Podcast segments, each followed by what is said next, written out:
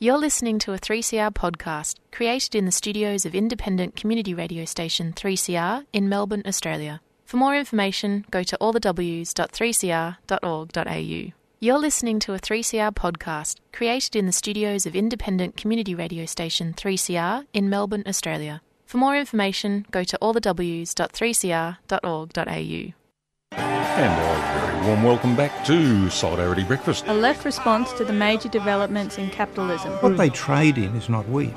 They trade in famine. A little dose of revolutionary optimism. I think it's really important to sort of express solidarity globally. It really is a deal by corporations for corporations. The Union forever defending our rights. Down with the black. If you think the ABC's left wing, don't listen to this program. Solidarity Breakfast, 7:30 to 9 a.m. Saturdays, 3CR 8:55 a.m.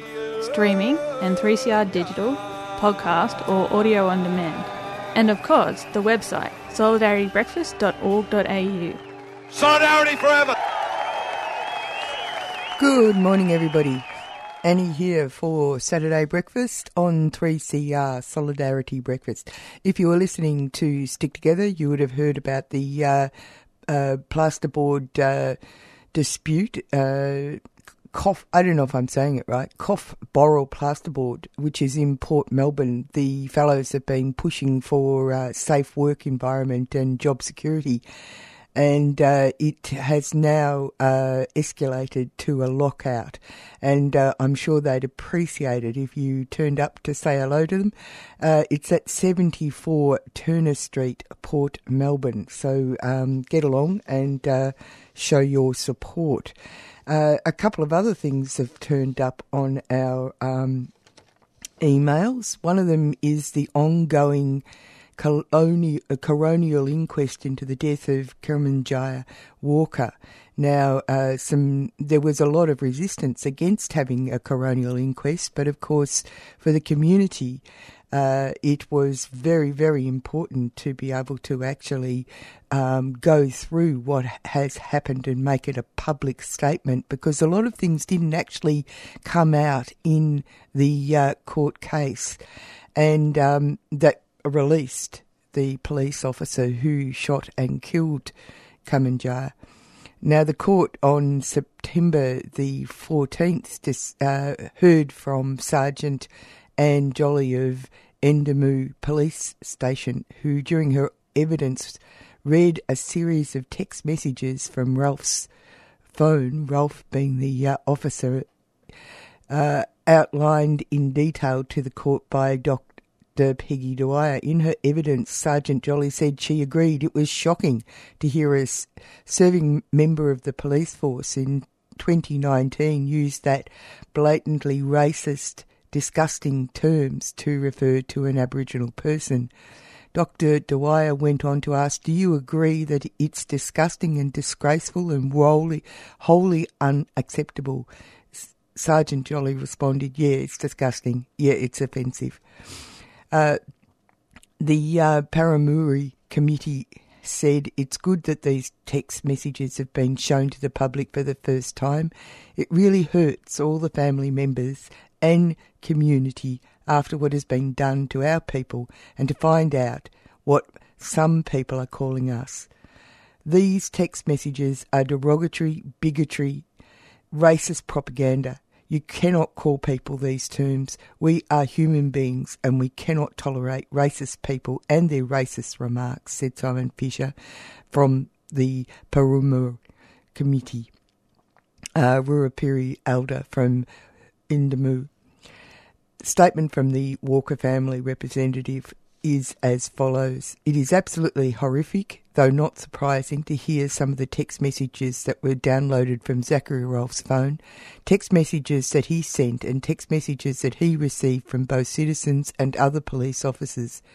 In my opinion, these text messages very clearly outline his attitudes and the attitudes of some of his peers towards Aboriginal people. It is woeful that amongst the authors of some of those text messages are high ranking officers like a sergeant. If high ranking officers hold these attitudes, you can only expect that they are filtered down the ranks.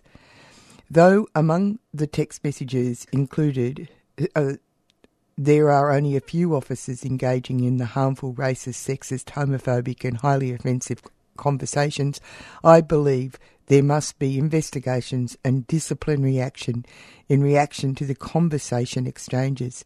It begs the question why did they feel so comfortable expressing those attitudes? One would assume it is because those attitudes may be accepted or at least go undisciplined. This can no longer be an argument about a few rotten eggs. At some point, we need to inspect the chicken creating those eggs. Does it have a disease? Yes, racism. If we continue to attribute racist attitudes to singular taste, then no honest, then no honest and beneficial beneficial action can be taken to correct them. I believe systemic racism does exist in the police force, and if that continues to be ignored, then there will never be meaningful change, and Indigenous people will continue to feel unsafe and ignored. That was Samara Fernandez Brown, Warlpiri woman from Yuendumu, and Carmen, Carmen, Carmen J. Walker's cousin. It's very disturbing stuff, very disturbing stuff. On a happier note, um, there we've been following what's been going on a more local note. Um, Preston Market, uh, a new development uh, plan has been put forward by the uh, Darebin City Council, which they think um, will protect the current heritage market retained and upgraded with the same traders and spaces the community knows and loves. New quality public open spaces, new apartments and affordable housing appropriate for this accessible location, new office and retail space, building heights responsive to the location, uh, pedestrian and cycling connectivity through the site. Now, this is what their new plan is putting. They're putting it forward to the Victorian Planning Authority and Planning Minister to to endorse. Darebin has been fighting to protect the market in response to the Victorian Planning Authority's proposed planning scheme amendment C182 plans to demolish and relocate 84% of the market. Um, they suggest that you look at the uh, Darebin's website to in, have a look at uh, this uh, new plan that they're putting forward. Obviously, it's not a fait accompli because there are developers and state government involvement. So uh, let's see if this uh, uh, local, the local community, can actually make a dent on these um, wayward plans. Uh, later in the program, we're going to be, uh, almost shortly, we're going to be talking to someone who locked on to try and save the uh, uh the greater glider, the yellow-bellied glider habitat, which is now completely under threat because the Supreme Court has granted Vic Forests the right to log in the Llama logging coupe, and um, someone's locked on, and and locals have been trying fighting the good fight. Uh, there are other uh, rumblings happening in a variety of different places around the issue of logging. Just this morning, we received notification that the Mar- Murrindindi citizens are supporting a blockade uh, against the logging of the Rubicon Forest Protection Area. Um, it's a, the blockade has been set up by Forest Conservation Victoria, supported by the Rubicon Forest Protection Group, to highlight extreme logging in one of Victoria's most ecologically diverse mountain forest areas, the Rubicon State Forest. The area sits atop the Cerberean Caldera, the site of one of the largest volcanic eruptions in the history of the world. Uh, the Blue Range to the west was ravaged by a 2009 Black Saturday fire, and the Rubicon and Royston valleys are devastated by logging so extensive that multiple provisions of the Code of Practice for Timber Harvesting has been breached. The ecological calamity that has befallen the Rubicon and Royston River Valley valleys will soon hit the iconic Snobs Creek Valley the last unspoilt valley in the Rubicon forest, as well as the source of clear, cool mountain water essential for the Snobs Creek fishery hatchery. The area is known to the to be home to several threatened, threatened species and hosts a remarkable diversity of plant species, many of which will not survive clear fell logging and regenerative burning. So the community has set up a blockade and it started to it's starting now, right this moment, and you can go to the Facebook to have a look at the uh, th- things that are going on. Um, the question, of course, is is Vic's, Vic Forests out of control?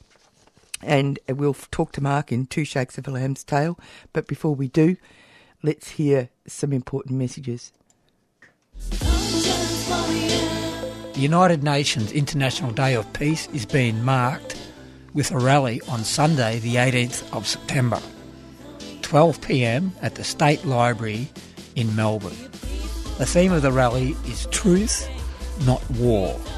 It's inspired by these words of Julian Assange. If wars can be started by lies, peace can be started by truth.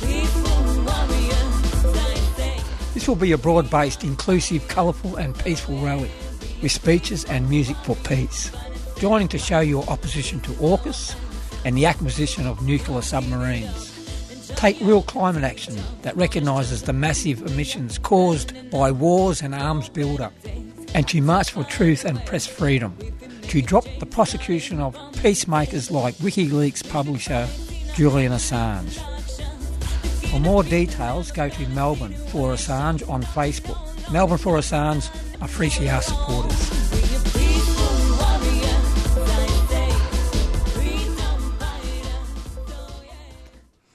You're with Annie on 3CR Solidarity Breakfast, and uh, we've got Mark on the line. G'day, Mark. How are you? Um, well, Annie, how are you?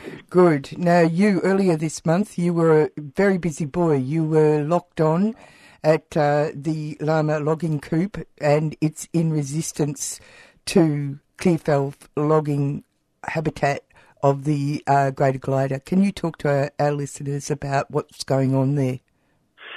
Yes, so the greater glider is uh, one of the most gorgeous little critters in our native forests, um, and it is an endangered species. And the greater glider lives in mature native forests, so that's old growth trees.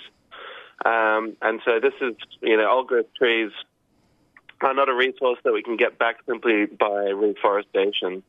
Um, so there's been an injunction against logging coops with greater glider sightings in them um, in a, as part of a court case, um, but Vic Forest successfully managed to somehow get three coops rescheduled, um, despite having greater gliders in them. Uh, and so, um, by way of demonstrating our continued resistance against this destruction, um, we, well, I decided um, that I couldn't let that happen. Yeah, because as you point out, uh, it falls to ordinary people to take radical action to uh, protect uh, forests that have more value than just the uh, planks that they are made from them when they're felled. That's right. Yeah, and a lot of a lot of the native forest logging that's going on is going to pallets and wood chips and paper. Um, so it basically ends up in landfill. About 85% of it ends up in landfill after one or two uses. Well, a couple of years ago, I stood on the steps of Victoria Parliament because there was this big announcement saying that there'd be no more logging in state forests. Uh, but then it was 2030 that that was when it was going to cease. Yes. But we're running out of time, aren't we? Well, uh, uh, it seems to be the approach of uh, of Vic Forest to make sure that there is no state forest left to log by 2030. Yeah, that's what I was thinking. It's like it's like uh, we're running out of the string that's going to hold us to uh, in safety. That's right. um, what happened to you? Tell tell us, give us a, a word picture of what actually happened on the day. Um, so um, I was with a, a group of stalwarts, um, entered the coop in the very early morning. Um, as a as a habitual night owl, I, I can't tell you how challenging this was. Um, it's probably the worst part of the whole experience.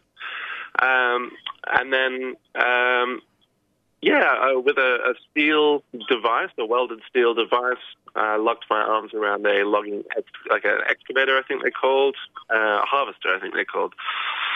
Um, They're actually pretty brutal machines, aren't they? Because they do swaths through the um, the uh, logs, don't they? The trees.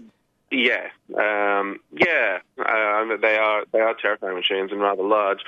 Um, uh, we sort of heard and saw from the authorities, uh, Vic Forest and then Game Management Police um, and Vic Police, uh, Vic Pol, at various points throughout the day. Um, they sort of came and went. Those those three bodies have different levels of authority and different, you know, ability to act uh, in logging coops. And so um, there, there came a certain point where uh, I would have been removed if I weren't locked on, so I locked on for good, as it were.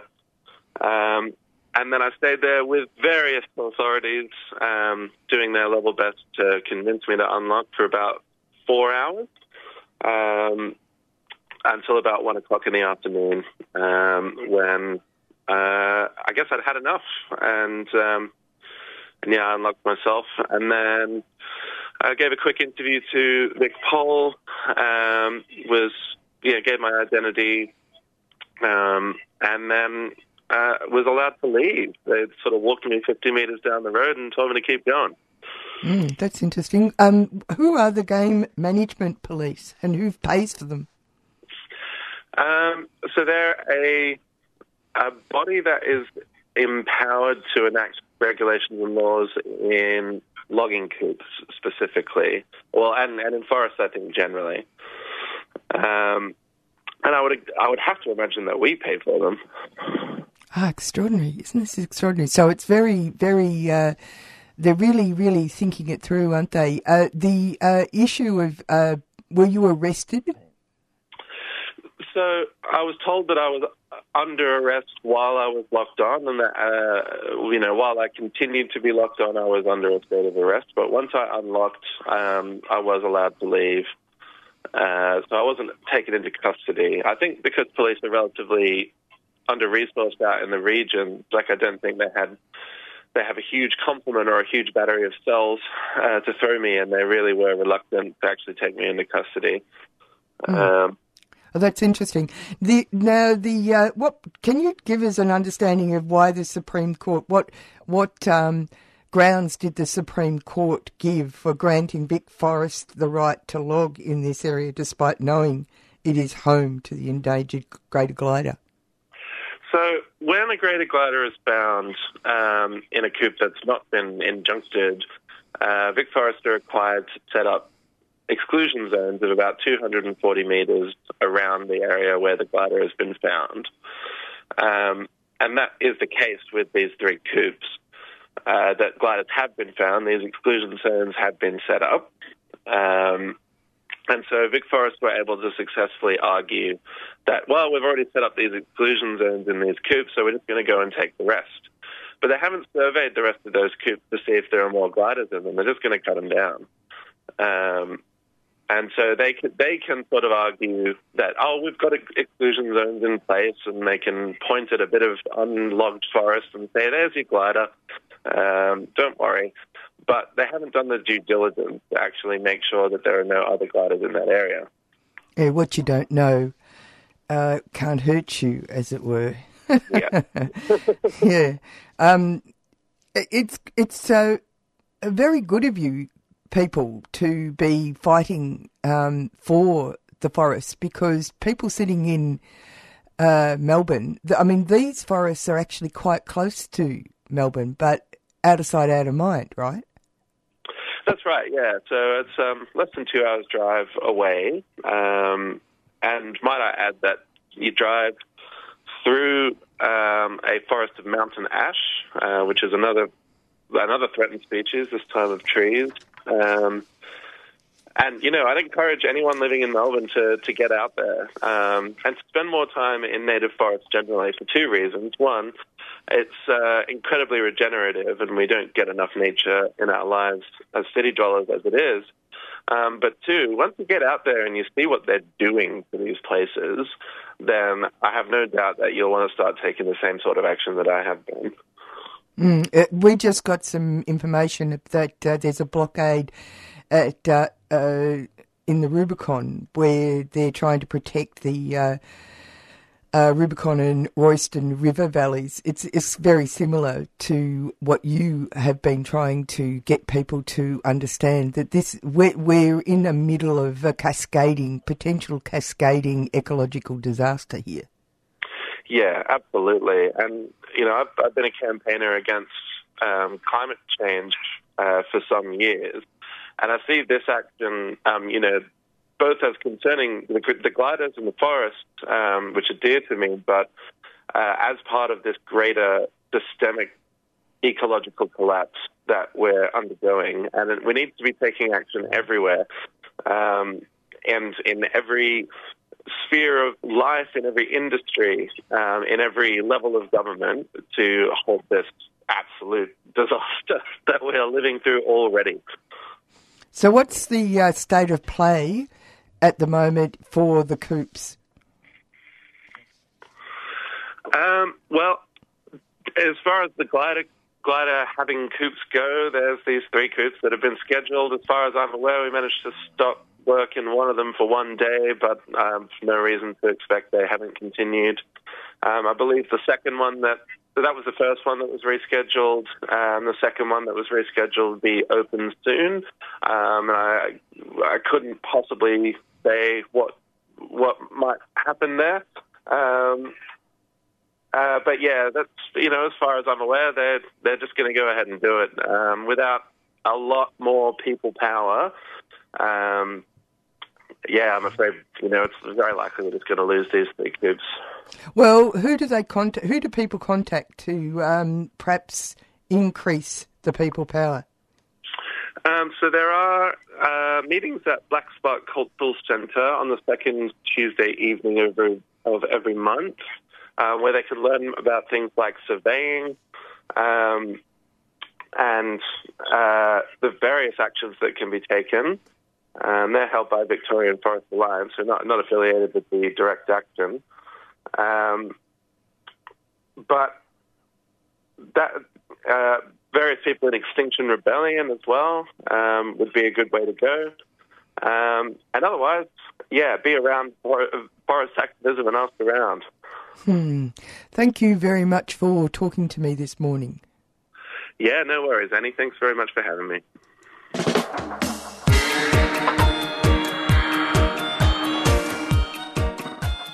Black Spark is an independent, volunteer run bookshop, gallery, music, and community space in Northcote, Naarm, dedicated to creativity, learning, and liberation. Black Spark is a space for the entire community, free of charge, hosting art, music, and literary events. To keep Black Spark free, open, and accessible to everybody, we need your help. We are calling for your support for our rent fundraiser to keep our doors open into the coming years. With your support, we can continue to host book and exhibition launches, art auctions, fundraisers, music gigs, and facilitate opportunities and growth for emerging artists and grassroots communities. For more information, visit Keep Black Spark Alight on chuffed.com or check out Black Spark on all the socials. Keep Black Spark Alight! A 3CR supporter.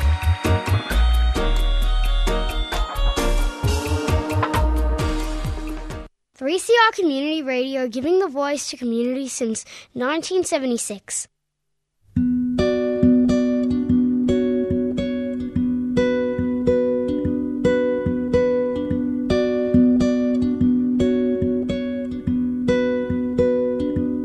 Head on my pillow, I wanted to say, but nothing is open.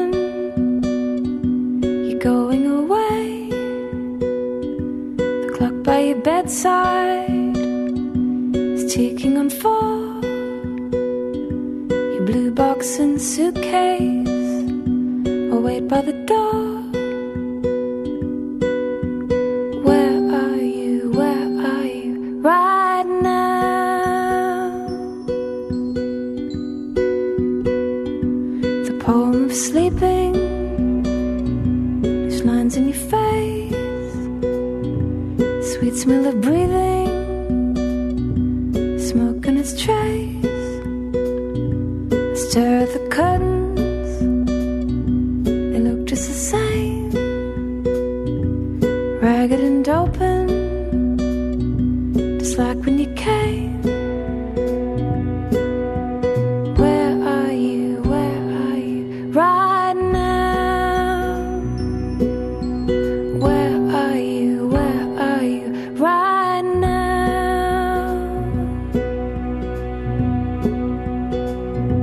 At the ceiling, at the walls, afraid of the feeling of letting you go. If I close my eyes, you'll go away. So I'm keeping them open, so you'll have to stay.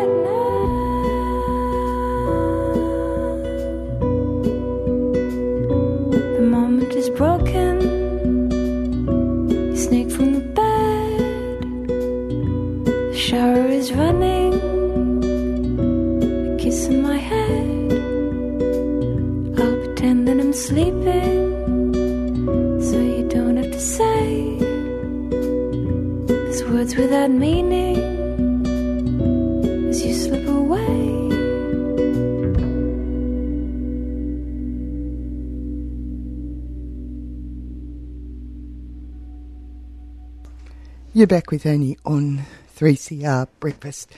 And uh, we've got company. Uh, Judith. G'day, Judith. How are you? I'm well, thanks. Lovely to see you this morning, Annie. Yeah, yeah. It would be, it would uh, be good to put the microphone on. Yeah, always good. yeah, yeah, yeah. And um, the reason why we've got you in is because you've been doing some reporting for uh, Earth Matters. And uh, people may or may not be aware that there's been a. Um, it's been revealed that multinational companies, Schlumberger, I always thought Schlumberger. Well, it's also, it's pronounced in a kind of French way as well, Schlumberger or Schlumberger, but most people I've heard are saying Schlumberger. so, yeah. and TGS are seeking approval to conduct a 3D seismic survey in a massive area of the Otway Basin, offshore from Tasmania, South Australia, and Victoria, in order to locate fossil gas deposits below ocean floor. The proposed area is approximately 7.7 million hectares, making this potentially the largest 3D survey in history. But they're going to be doing drilling, right? Well, no, but right now the big concern is about the seismic testing. Ah. Yeah, and uh, you probably heard uh, uh, in late August that new ocean acreage has been released by the federal Acreage. government. Yes. So more spaces that could be um, explored, and the first step to exploration is typically the seismic testing, as you've just um, you've just talked about. So the story I'm working on for Earth Matters, eh, we're going to hear from people who live along the coast of, of Victoria, along that area, and why it's it's such a big issue for them. And a bit later, we'll get a taste of what they had to say. But I thought it might be good, Annie, to begin by talking about what a, seismic survey actually is. Do you, do you know much about it at all? Uh, I just I assume that um, no, I assume that it's a, a ship goes across. That maybe also I have in my mind death uh, that they put in charges or Yeah, so you know it, it's been my experience and also the experience of the people who were demonstrating in Apollo Bay last January that a lot of people they were speaking to about it didn't know what it was. So I thought maybe I'd start with just yeah, go for it. Yeah. So it's, uh, and I have also discovered that it's more accurately termed seismic blasting. Yeah, because that's you what said- it's death yeah. charges, right? Yeah, yes, and it, as you said, also used to locate fossil fuels in the seabed. So survey ships that are owned by multinational companies kind of travel around the world uh, Yeah. doing these kind of tests and gathering data about where you know fossil fuel deposits might be, and then they sell their data. That's right. Yeah, I did mo- know that. Yeah, because cause, uh, because this is the the issue around the, the Timor Sea, and also the um, hydrogen um, deposits that are in that uh, in that area, which was uh, um, a uh, a secret that was held by corporates for them to be able to make large amounts of money in the future. But anyway, yeah, no. So I, I was just saying, you know, so what does that look like? Mm. And uh, so you'd see boats towing an array of air guns, the guns, and receivers. Uh, because it, it, they have to you know, have receivers to get the sounds, and it cover it looks like a grid covers a, um, an area of ocean, kind of a grid pattern. And I guess the thing that's pretty important to know is the air guns emit, emit blasts that send deafening sound waves through the water column deep into the ocean floor, and then the sound waves bounce back. So we're talking about blasts that generate up to 250 decibels going off every 10 seconds. Jeez. I know this is I think I think people have a general idea, but think of that if you're in the water every day 24 hours a day. 7 days a week and often for months. And do they know what effects this is happen- having on the ecology of the seafloor? Well, I mean, is it- this related to why whales beach themselves and that sort of stuff? Well, there's a couple of things. I mean, one is uh, uh, I guess um, they know that, or they, they, they. I think they know. They pontificate. they No, imagine. No, that it doesn't actually damage the ocean floor. So the geological stuff. So last year, when people were really concerned about these blasts, this blasting happening, you know, five k's, five kilometers from where the the twelve apostles are. Ah, yes. Yes, there was a big fuss about that. You may remember. Uh, but there wasn't a risk to the apostles. I, I don't think we were going to lose one of them. Uh, oh, but also they're sandstone, so they're slowly but surely eroding Yeah. away. So Yeah, but but the testing, as you said, um, does affect uh, sea creatures and in lots of ways. And while there's a need for lots, lots more research, we do know certain things. And one is it has been linked with the beaching of whales, and uh, it has an impact on their breeding, their food. uh, Their migration and also that makes them vulnerable to errors of navigation. So, you know, moving around, finding things, they're very dependent on hearing. If hearing is damaged, that's a problem.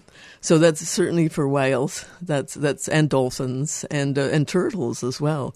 So that's been a huge issue. But another one is it, we know from the research now that it destroys plankton. Oh no! Yes, yeah. The end of the world as we know it. Well, it, it's what whales feed on, and it's also central, you know, to whole food systems. So that's that's huge. And then scallops. Now, do you remember back in 2010 there was a, there was um, um, the scallop fishers were wanting compensation for the loss of um, of scallops due to seismic testing back then. 2010. No, I don't remember. No, there was there was a lot of news about it, but at that time, uh, of course, um, it was said, "Oh no, we have no proof. We have no proof."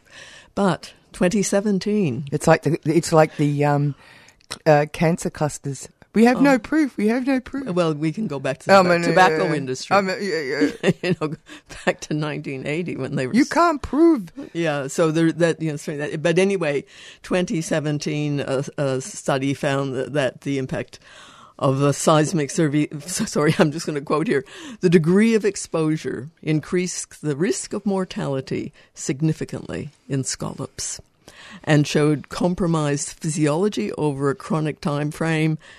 Which from there there were no signs of recovery over the course of those experiments. So, um, so the, loss of the scallop fishery in parts of the Bass Strait that was a huge issue. That's been a huge issue. But rock lobsters also that are fished, you know, off Apollo Bay, they they have found that it damages their sensory organs that enable them to escape predators. And uh, very recently, whiting and flathead, uh, they found that off Len Research off Lakes Entrance in Victoria, they found that seismic testing uh, done in 2020 uh, had a reduction in whiting catches and a reduction in flathead. So, So what we what what we're talking here about is the environmental destructiveness of it, but also the economic destructiveness of it. That's right, and and you know fishers are right to be really concerned about it.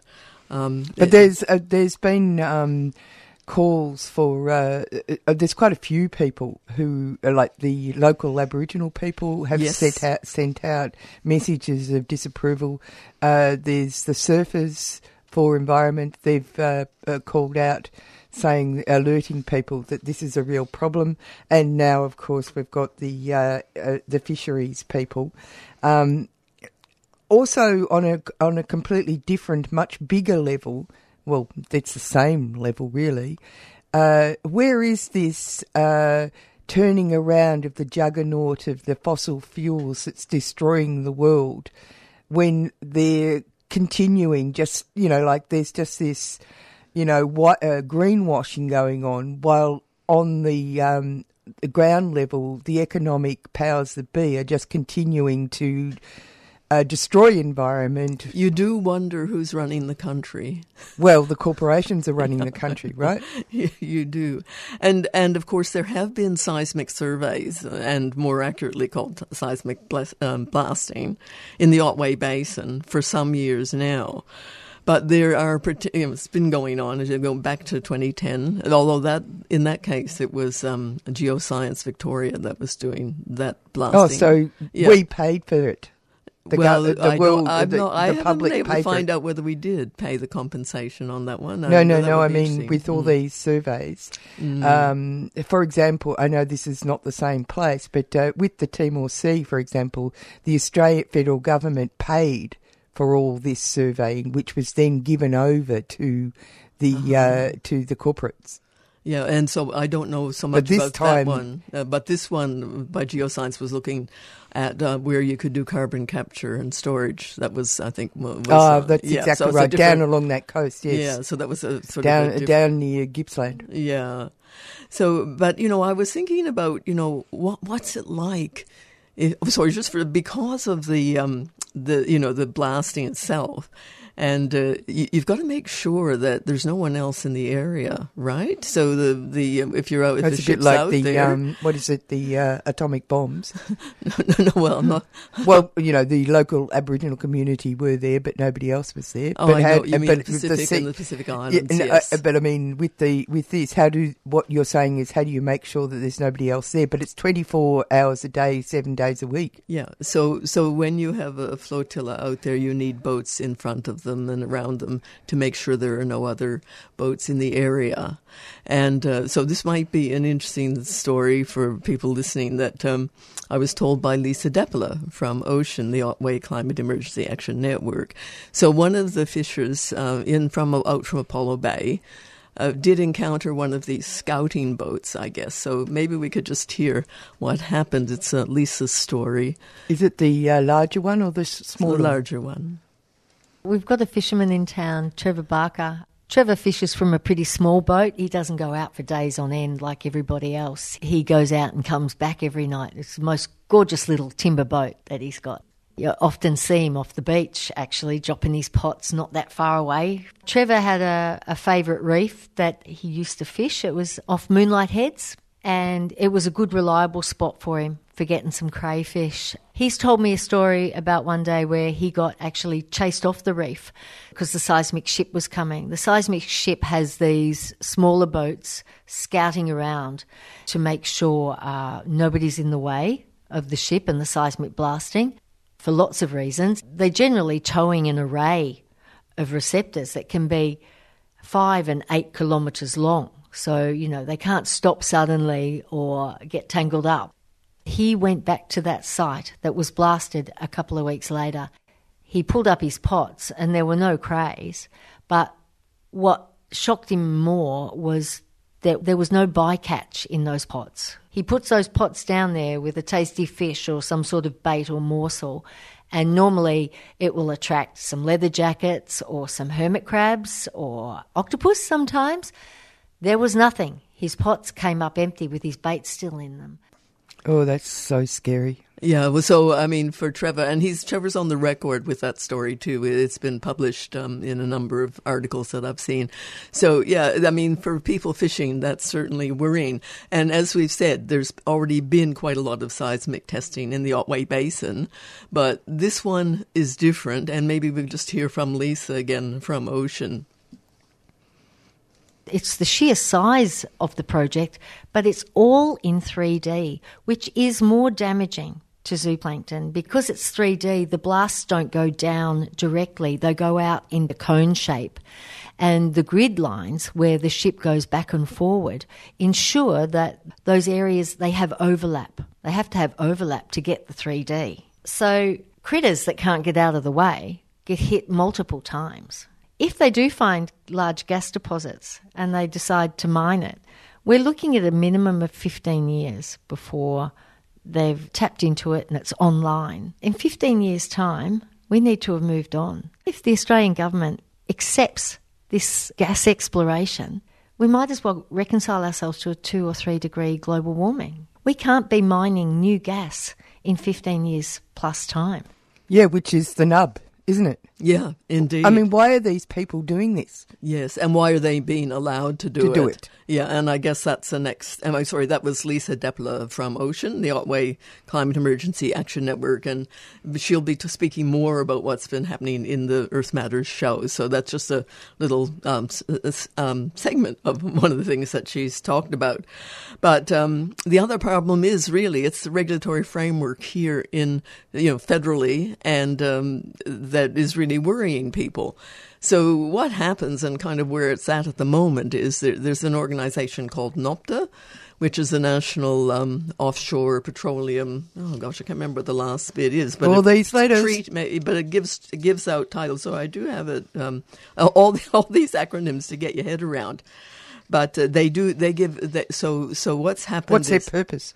Yeah, to give out a, a license, permission to actually do the exploration. So there's them. And and who are the people who are on the board? This is the thing that I've discovered is that uh, whenever you know, so for example, just this is an aside issue, Yes. when you look at uh, the uh, issue of uh, the um, licensing given to chemicals in our uh, farming systems, you discover that uh, people who are allowing these sorts of things, who are on the advisory committees, are actually hand in glove with the chemical companies. Yeah, I mean, this is interesting. I mean, I don't know. No, no, I know. And but this it was interesting because uh, former Senator uh, Rex, Rex Patrick actually interrogated NOPTA about what their responsibilities were in in Senate's estimates, and it was quite an interesting conversation as he tried to kind of get get to the bottom of the matter. But um, but after they give the license and approve it, and my last and it's hard to negotiate the website, but my last look for this application, it was saying more information required.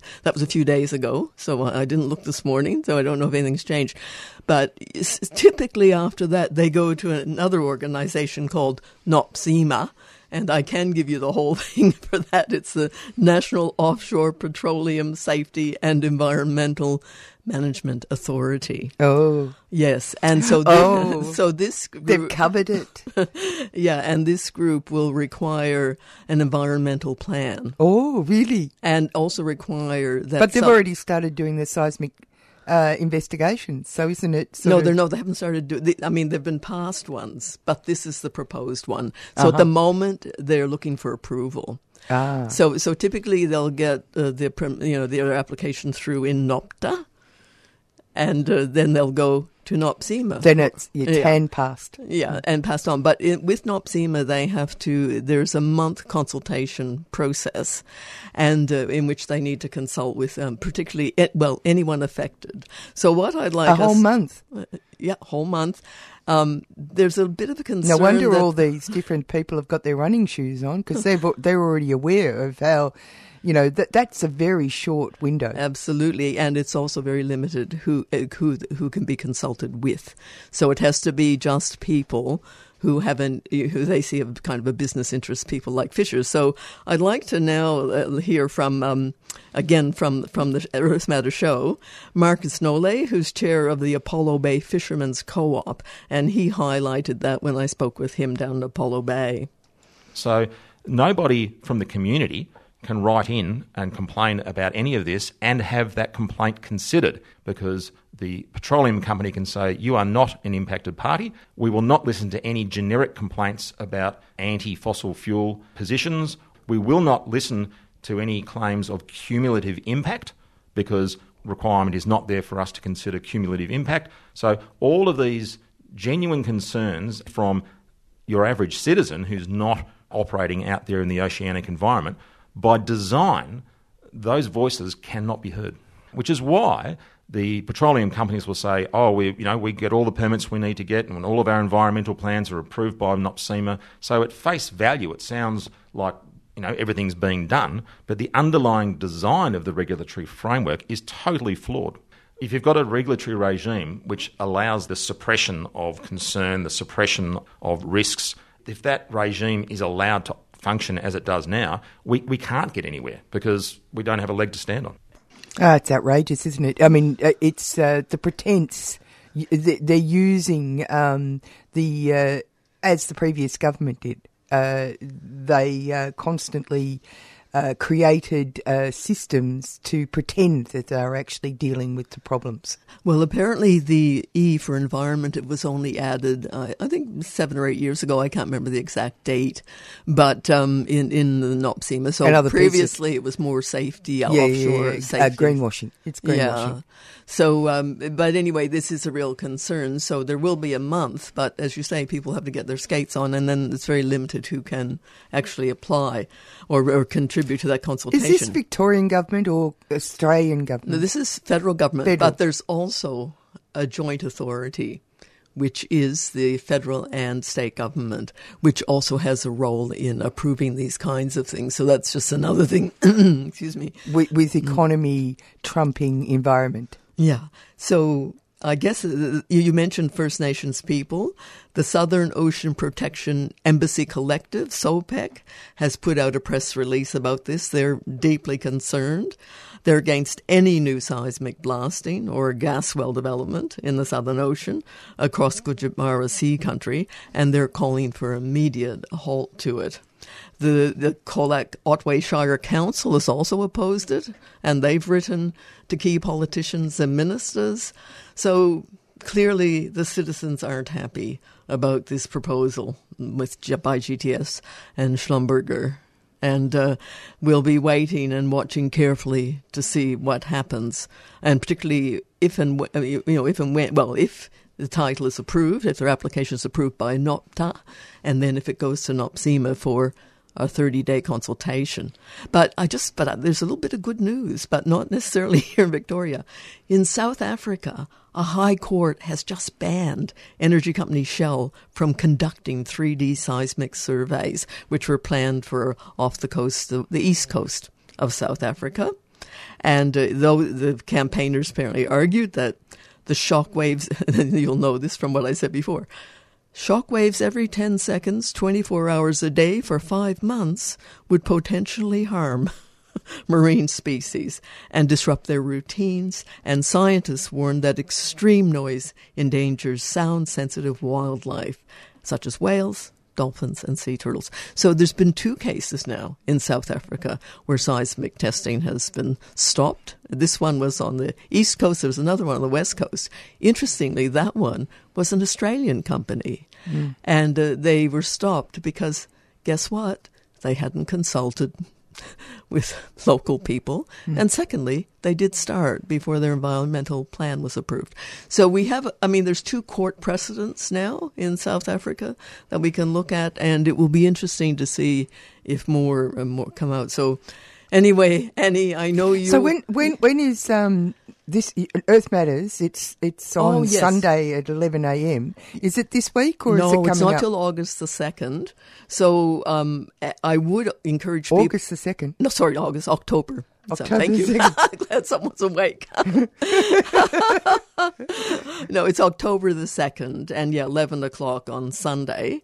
But I would encourage people to keep an eye on what's happening, you know, before that. Just to, I mean, it's very easy. You can easily do a search on seismic testing Otway Basin. Friends of the Earth has done some great reporting on it. There's been reports on this one in both The Guardian and also the ABC's reported on it. But uh, it is important and and I think it should be an election issue actually because we've got at Oh, least it's three uh, three electorates that are you know affected by this, not more. Mm. Thanks for coming in, Judith. Well, thanks for having me and and for the time, Annie. Lovely, lovely to be here.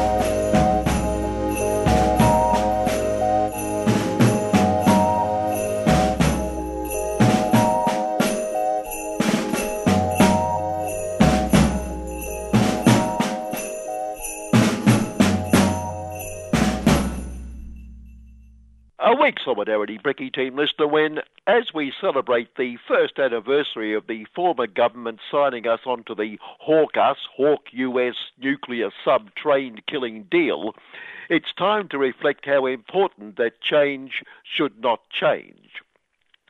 A week when the Her Most Gracious Majesty of True Blue Aussie became the His Most Gracious Majesty of True Blue Aussie. Minor semantic change, but thankfully True Blue Aussie remains led by a European inbred family, our mother country, while Hawk Us, Hawk US ties True Blue Aussie to our father country, our real leader. As another change to a new his Most Gracious Majesty's government also leads to no change at all. The new His Most Gracious Majesty's loyal government is just as dedicated to train killing and the merchandise of the US of merchants of death as the caring business class and hayseed and coal- coalition lot on which we also still support extracting and burning and exporting coal and gas, albeit with a small change. The new lot, the socialists argue that extracting and burning and exporting fossils will help us address the problem of fossils.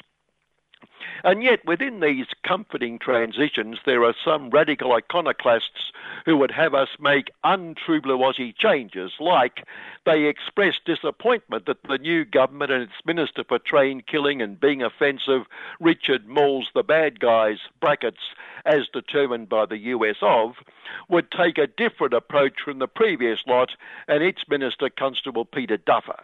They even, and how's this for reckless disregard for our security, even want Blue Aussie to tear up the Hawk-US deal and not spend a few sensible trillions on nuclear subs.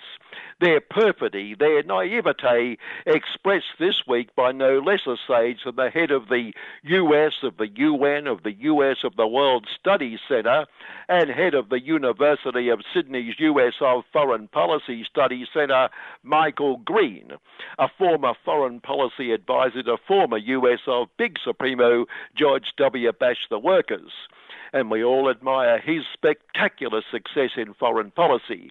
Mission accomplished. Perhaps George W. read Michael's wise advice upside down. Interesting, Michael Green, for we recall Marshall Green, US of ambassador leading up to the dismissal of the Whitlam government, who then left, who then left uh, Aussie shortly after that mission had been accomplished. Marshall Green, who happened to be in several countries when governments the US of didn't like were overthrown and replaced by governments the US of did like. Like a real coincidence. Anyway, Michael Green, the US of, he told us, will become more dependent on True Blue Aussie for its train killing operations and intelligence, showing that train killing is intelligent. And we must deepen our engagement with Taiwan to keep the evil Chinese at bay. And Michael has a, is the quote, has a close relationship with key Canberra policymakers like Andrew Shearer, head of the Office of National Intelligence and the principal intellectual proponent of HAWKUS. See? More comforting continuity of trained killer policy, although not sure the words HAWKUS and intellectual go together. With all that, why would anyone want to change things, listener? Thank goodness, despite threats from a lawless socialist government bent on allowing crime to run riot, the Aussie smashed the evil union's jackboots con mission rampages on in its relentless commitment to truth, justice, and the Aussie way, exposing crime where some naively think no crime exists, knowing the words trade unions and crime are synonymous this week dragging the recidivist evil CFMEU and five officials before the beak for the heinous crime of calling a scab a scab. Uh, sorry, sorry, I'm committing a crime myself here, uh, calling good, good workers who just want to do a fair day's work for an unfair day's pay scabs. Can we think of anything more criminal? And for that other gross illegality, a picket line at a builder who simply exercised its legal right to refuse to negotiate with the union. And not only calling the good, good workers scabs, but using that word, that word, the F word, showing what uncouth, lower than low types belong to evil unions. Knowing we would never hear that sort of language from respectable, responsible great figures in the corporate boardrooms or in the boss's office on building sites. The union and officials face thousands and thousands in fines, but surely that's not enough. But, but at least we can be thankful we've still got the Smash the Evil Union's jackboots con mission looking after us. But then Thursday, tragedy a long running case against the evil union about right of entry and that sort of thing was thrown out when the evil union produced footage showing the caring builder's lackey, the chief prosecution witness, had lied. Oh dear. Doesn't it show how evil the union is, as the Smash the Union's jackboot con mission explained? The problem was the union had not shown it the evidence the depths of their criminality, for surely the commission whose role is to smash the union should expect the union to do its job for it. Yet another inquiry, yet another expose of gross criminality and corporate malfeasance, this time the Star Chamber Casino in Sydney, joining the banks, the financial institutions, the Crook Casino in a litany of reports, like the Crook Casino, the latest Star Chamber report finding it not fit to hold its private mint license as therefore the banks and the financial institutions and the casinos continue their business. And seeing we're talking of gambling, you can get a hundred to one and blowing in the market. The, the, they're finding that, like the Crook uh, Lot Star Chamber is unfit to hold a license, will mean it will not continue to hold a license. Thus, we note all these con missions and inquiries have exposed grave criminality by executives of these corporations. So, obviously, there must have been some pretty severe penalties to the corporate crooks dragged before the courts, like, um, like, uh, like. Uh, hang on, don't, don't, tell me not one corporate crook has faced the music or is ever likely to face the music. Showing, and there's a most reasonable explanation, respectable business corporate crooks are not evil, evil union officials or evil workers calling scabs scabs. Oh, sorry, sorry, I've done it again. Uh, workers who want to do a fair day's work for an unfair day's pay scabs. After all, the great corporate crook corporations point out the rampant crime does not reflect their company values and will not reflect their company values until the furor settles down and they can get back to business as usual. Upset that it mightn't be business as usual, the good unions, the caring business class unions, were critical of one of their number, the Council of Small Business Profits Association, saying it might go along with multi caring employer uh, multi caring employer wage deals, but the association has attempted to clear up the concern by announcing unions should have nothing to do with any deals between employers and staff. Meaning, staff will have to contact other caring employers' staff at random asking, uh, Do you want to do a deal with our caring employers, which, which should work a treat? But even better news for caring employers a report this week from two Reserve Capitalist Bank economists, whose governor, we recall, told workers last week they must take a wage cut because the alternative would be much worse. Presumably, caring employers would have to take a profits cut. Heaven forbid. Two economists reported a wage price spiral as in the 70s when incidentally wages kept up with or even ahead of inflation, which was why the Whitlam government brought in quarterly wage indexation to rein in wages. Anyway, it's unlikely to happen. Phew. The caring employers are breathing a sigh of because of, quote, a weakening of workers' bargaining power against businesses and fewer automatic inflation linked pay rises. Yippee! Great news, unless, of course, you're a worker. Yes, most workers were unionised back then and they were out of control, but any wonder caring employers want good outcomes for their lazy, avaricious workforces without evil union interference, involvement, knowing the best result can be achieved by one on one equal negotiations between themselves and the weakened worker bargaining power, showing caring employers only want the best for their workers. And evil unions are, are, um, are aged on destroying that one on one, we're all equal, one big happy family equation. Like the big happy Eura Pratt family at the top of True Blue Aussie's filthiest rich of the filthy rich list, thanks to its Visy and lots of other investments. Visy for visionary, seeing trillions in workers' super, lovely, lovely money and determined to get his filthiest rich hands on it. He being Anthony Eura Pratt. We all recall his father, Big Dick, who died before a corporate crook charge could be heard thanks to a very expensive lawyer. Anyway, Visy's paper recycling plant in Reservoir is making life unbearable for its neighbours thanks to constant stinking odours emerging from its stacks, causing lots of illness, and locals say even when they have their windows shut, the stink still oozes in. Visy last year fined a crippling $9,000 for failing to remedy the problem. Crippling because the family wealth is estimated at a meagre 24.3 billion, real figure. But the Environmental Pollution Authority, oops, sorry, uh, Protection Authority, with its renowned concern for the environment and innocent communities affected by pollution, announced Visy now says it will be it will uh, fix the hood exhausts and four roof stacks by mid 2023. Talk about harsh. Suppose there was no thought the plant would be closed until it was fixed, and, well, with only 24.3 bill in their pockets, the Eura Pratt family couldn't possibly afford to fix it any sooner. The local community simply has to hold its breath. We asked Anthony how he came to work his way to the top of True Blue Aussie's filthiest rich of the filthy rich. Obvious talent. Mainly, he mused, because Big Dick and Mum had sex one night.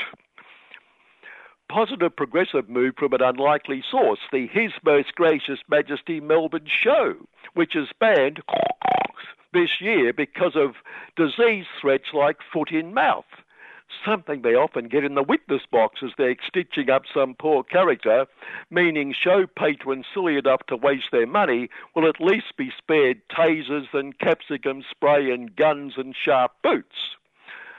Oh, and just in case you haven't heard, although our opening would have helped you realise, just in case, because there's been so little coverage, Her Most Gracious Majesty died.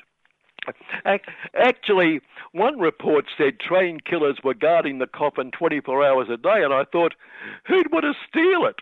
But the obsequious acolytes do um, do praise her by saying she never had a thought in her life or something to that effect. And my word, she certainly specialised in that caring business class party supremo and would be big supremo, Constable Peter Duffer, has already insisted that her replacement, King Big Ears, must also have no thoughts whatever if he is to be a good king. A leadership skill that Duffer's mastered with honours. Finally, incredibly, as the Lord Rupert of Wapping Sin, as an example, has destroyed about two large forests in its wall to wall coverage, including day after day of a 16 page lift out over and above all the rest, over the demise of a nonagenarian British great grandmother, it managed but 16 paragraphs on P15 for the death of a great true Aussie, Uncle Jack Charles, who will be sadly missed a bloke who always treated you like a long lost, who survived so much and who was both a wonderful Indigenous campaigner and a wonderful true human being. Good morning. Hi, I'm Ahmed from Fitzroy Primary School, and you're listening to Community Radio on 3CR. And you're with Annie, and uh, the uh, we're going to we're coming to the last part of the program. Uh, Australian Earth Laws Alliance. You may not have heard of them, but they're in the midst of Earth Laws Month. That's the whole of September, and they've been holding a whole range of quite fascinating webinars. And this is just a little bit. This is uh, Mary Graham from the uh, Regenerative Songlines Australia, uh, Caring for Country. Uh, this is a few well chosen words, I'd say. Bit of a yarn. Um, yep. Except Auntie Mary's about to speak, so no, no, we on. might we might do that in about forty minutes or so. hey, Auntie does like a yarn. No. Yeah.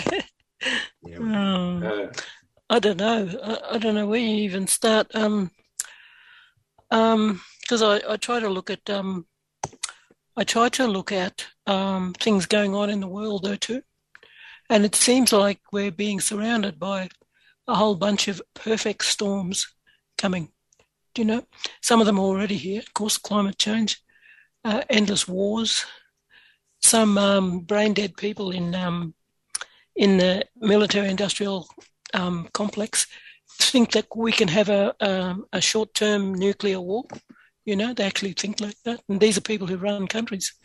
I mean, you can't believe the quality of people who are actually running countries nowadays. You know, um, so I do I do believe um, that if you try to look at just simply the earth, the environment on its own, how can I be a better carer for of land? It's not enough. It's not enough. Um, you've got to be not just uh, for peace, because that's a huge load, loaded question, I reckon, loaded uh, statement about peace. You've got to be properly anti-war because war is going all around, going on all around us.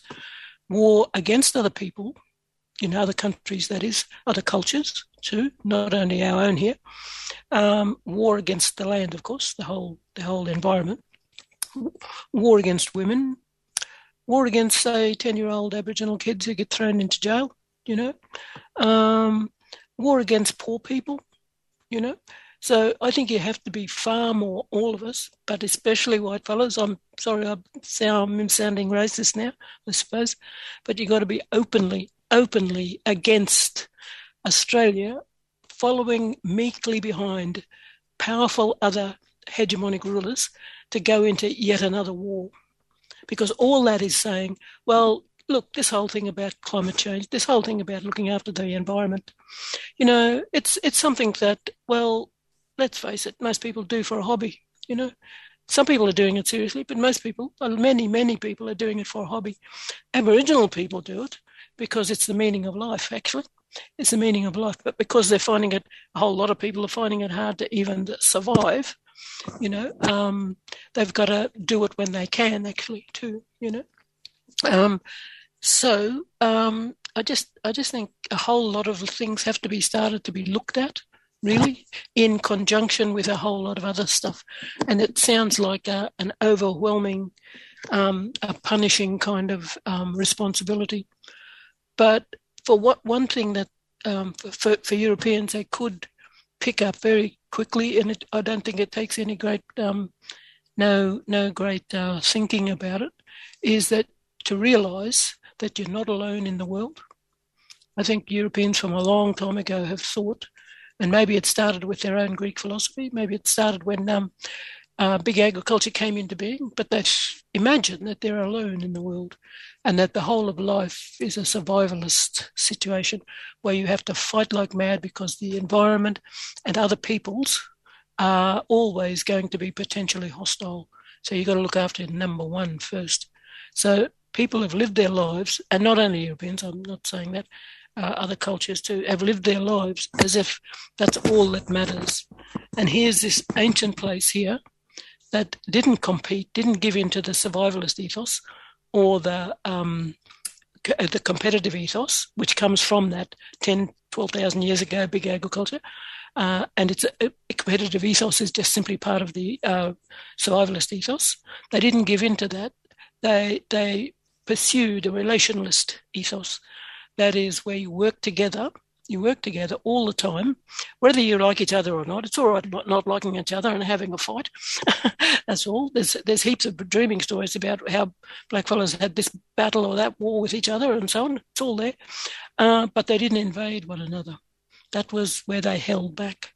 That's why you can look at the Aboriginal map. You see hundreds and hundreds of places, possibly thousands.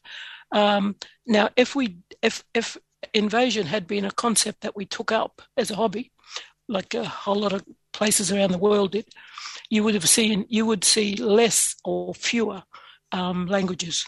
Because what does an invader do? The, an invader uh, forces the invader to talk the invader's language. That's the first thing they do, and of course they did that to Aboriginal people too. But everybody from the Romans on, you know, did that too. Um, so, um, so you, I know it sounds a huge task, but I think a whole lot of people have to start from the beginning about and re-look at um, the, the beginning as in 10, 12,000 years ago, big agriculture, because you know that's what they're fighting about now around the world. Eh? That's what they're fighting about. About they're fighting about who will control all the world's resources, and the environment is just one of them. Do you know what I mean? Which includes extractive stuff. But now it's come into all the technology, whiz bang technology, you know, who should run it? That's what all these wars are about. So it would be a wonderful if if you just promise yourself one thing and that you try and work hard as anything, writing, acting, protesting, and so on, to try and steer Australia and the um, the um, uh, third-rate leaders I'm sure he means well. It's a good bloke, Albanese. You know, who knows? We, will know in about six months, eh, for sure. But uh, there are signs already, you know. Um, but we have to try to get it through people's minds, that the, especially the people who see themselves as leaders, um, to um, try and come up with a different global governance system because that's what's desperately needed now. And there are a lot of good very good, excellent writers are saying that a different governance, um, global governance system. Um, it's too late for poor old Karl Marx. Nobody wants a, an ideology anymore like that, or any ideology. The um, the religious um, the religious community, you know, the churches, they they're all bankrupt, morally bankrupt now. So nobody's going to nobody looking for that either. Um, so somehow it's it's got to come back to working out a, a system of looking after land. However, and there are other ideas. Um, people's uh, people uh, citizens assemblies. That's a good inven- invention, actually, that I've only read about. That whitefellas in the UK I've heard about coming together. That is um, like their jury system. A whole bunch of whitefellas or fellas, people, get to getting together and exercising what they like to call democracy. So I think democracy is a bit of a gamble, actually. You know, I don't take, have much faith in it at all. And thank heavens we're not Democrats, you know, but we have our own system, you know, um, consensus, you know, uh, don't rely on individuals, you know, consensus. That's the way to go. Um, so we need a different system. You've got to realize that's the first thing. But in order to do that, you've got to realize you are not alone in the world. That has come down from through thousands of, you call, call it what you like, wars, battles, uh, conflicts, uh, competitiveness, all the great, uh, including the philosophies, which I admire tremendously, by the way. I do admire them, but a lot of it is too much about, um, you know, how should I live? You know, how should I live? You can you can rephrase that as in how can I survive? How should I survive? Actually, easily. Socrates said that. You know, just change the word "live" for "survive." That's what it actually means. You know, that's my. You know, I'll argue with a philosopher about that. and uh, and it's a good idea to have a um, a logic like ours too. It wouldn't do any harm, as in all perspectives are valid and reasonable. It means being non-judgmental, non-judgmental. You know, um, and of course the practical things, the actual looking after the land, actual looking after the land, protest or whatever you like. You know, however you want to do it, but um, uh, in in a short line, I can think of um, uh, to describe our own system without going into all the sacred secret stuff. I, I, wouldn't talk about that even if I did know it or could. Um, our own old system is a sacralized, um, ecological, um, collaborative stewardship system. So that's a collective meaning of life. So you can't afford to be lonely. Don't don't get get get over this loneliness stuff, you know, uh, and and uh, adopt a collective philosophy of life that is to be stewards. And then because you're all individuals, then you can have your own individual meaning of life, and that can be anything, you know. Take a pick, pick a card, you know, pick a meaning of life, whatever it is, ideology or religion. But the collective one is to be stewards of the country. So we are stuck in this position now, Aboriginal people, of uh, because our our stewardship never ends. Our law of obligation can't ever end. It mustn't end. We have to keep doing it, and even including, and I agree with you, Tyson, we should have been more upfront about this, that this is what whitefellas have to learn. They'll learn, they'll learn um, uh, the best way of looking after the country. And that's, that's the a two-step thing the relationship between land and people and the relationship between people. And the, the relationship between people is always got to be contingent on the relationship between people and land. So the way, the care, the great care of looking after land, that becomes a template for the kind of um, political and social ordering system that we have. That's enough. 3CR Community Radio giving voice to the community since 1976. That's right, that's us. And on the line, we've got another great campaigner, and that's Liz Walsh. G'day, Liz, how are you? Hi, good, thanks. Yeah, yeah, yeah. Now, you guys have uh, decided that uh, it's important to highlight the um, uh, contamination, the environmental contamination in the western suburbs, which seemed everybody seems to overlook. Yeah, that's right. Yeah, we're Victorian Socialists are organising a community action um, for the 25th of September because there's a whole range of uh, environmental um, issues in the West, issues of air pollution, um, you know, the destruction of our waterways, um, all of which you know has an impact on um, the health and well-being of people in the West. And clear that you know we have you know issues of um, I guess industry uh, basically um, using the western suburbs like a you know rubbish tip and um, you know not really taking the precautions to, to protect the environment and if we're going to get any action on the issues that we face we're going to need to come together as a community and put collective pressure on. Well, if people have a memory before COVID, uh, this program covered quite a few of these atrocious outcomes for the West in terms of uh, the factory fire, fires that were going on, the uh, unregulated um, storage of uh, chemicals, that sort of stuff. Outrageous stuff. Yeah, outrageous. And one of the um, the big issues at the moment for the community is the ongoing um, fire at the Kealba landfill site in Sunshine. Yeah, I, which I, I was reading your thing and I thought, I didn't even know this. It's been yeah, going for two years. Yeah, well, nearly three years now, since um, late 2019. Um, So, yeah, local residents actually fought against this landfill being established in the first place in 2010, um, you know, saying, you know, the western suburbs are just treated, treated with absolute contempt. We don't want a rubbish tip right next to our house. This wouldn't happen if it was, you know, Toorak. What, uh, where- Exactly, you know, that, um, but, you know, they can walk all over residents here. And so, yeah, they fought against and lost. And there's been this rubbish tip accepting kind of like, um, I guess, construction material, concrete, rubbish, um, tyres, uh, that kind of thing. And it's been on fire, underground fire, since late 2019. And, you know, while there's been a little bit of EPA action, they have had their licence suspended, the Barro Group, um, so they can't accept new rubbish. There's just not the kind of scale of the sanctions that would be necessary to force the company to clean up um, the fires quickly. Um, so it's always sort of like we're investigating, we've put another notice in. You know, it's it's all pretty soft touch kind of stuff. Um, yeah, so that's kind of I guess the whole issue with the regulator, and um, you know, its approach is just about helping business to comply rather than um, having a much more um, you know forceful, coercive approach to business actually um, taking the steps to protect the community. So there's going to be a protest on Sunday the 25th, and it's going to be at Sunshine Plaza, Hampshire Road in Sunshine. But this is just the beginning, isn't it? That's right, yeah. So this is a chance for us to bring together a whole range of community groups um, to you know, build more of a network, I guess, of people who are interested in fighting around um, protecting the environment human health in the West. Um, the, there's been a, a group of Kealba residents, though, who've been campaigning around this issue for years pretty tirelessly.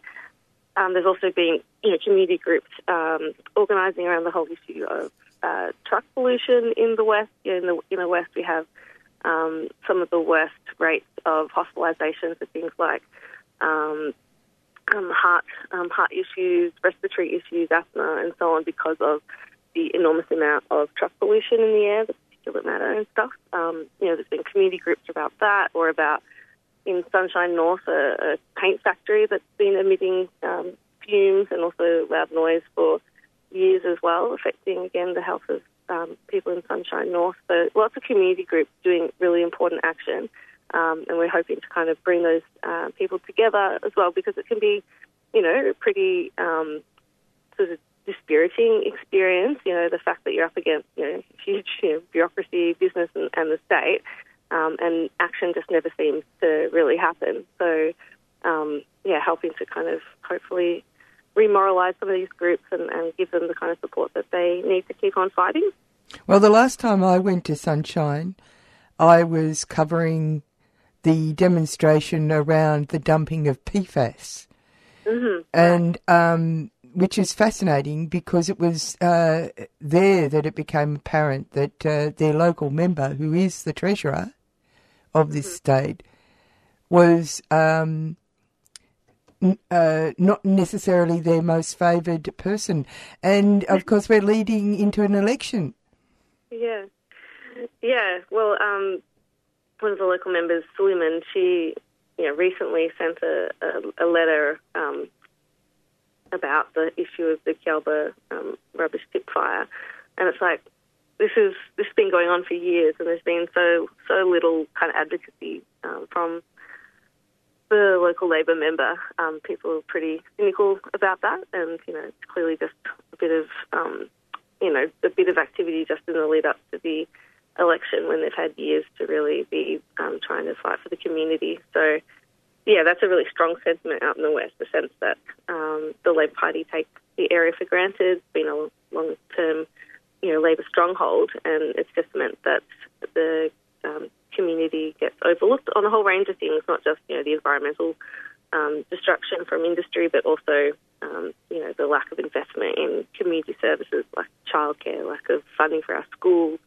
um, you know, the appalling state of public transport as well. Um, so, yeah, that's definitely a real strong feeling, and um, the importance is to kind of, I guess, turn that sort of sense of anger into more action that, um, you know, nothing gets done um, if we're all kind of atomized. It's when we come together that and make a fuss about these issues that we can start to see action, and it's clear, like around things like the EPA, they won't do anything unless the community is really vocal about it. Um, and yeah, so that's kind of, I guess, sort of the orientation of the action on on um, Sunday the twenty fifth.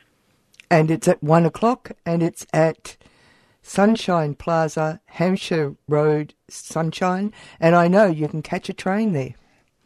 you can. Thanks very much for talking to me, and Yeah, thank you for fighting the good fight. We'll keep on trying. Yeah, good on you, mate. Bye. Okay. See ya. Uh, yeah, that was Liz Walsh and uh, the protest, environmental contamination in the West, Sunday the 25th of September, 1 p.m. at Sunshine Plaza, Hampshire Road, Sunshine. Go out and find out what's going on in another part of the city, which uh, people love. People love. When I went to the uh, event about PFAS, uh, people are in love with their own city uh, and their own play, place, and so that's why they're standing up and fighting. That's the end of the program today. Uh, coming up next is Asia Pacific Currents, and I know I've played this before, but Mia Dyson's song "Make a Stand." It's like water. Water's powerful.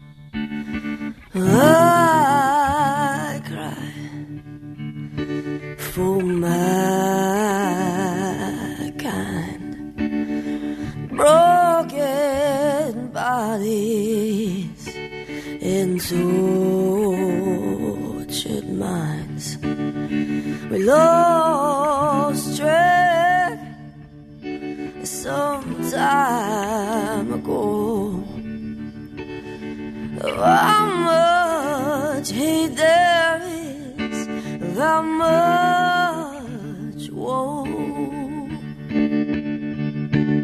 Our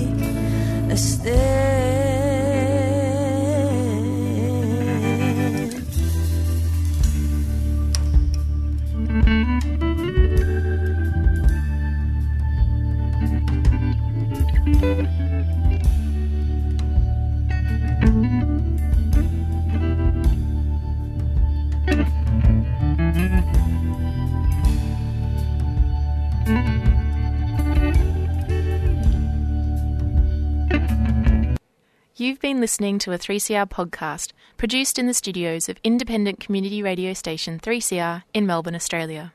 For more information, go to allthews.3cr.org.au.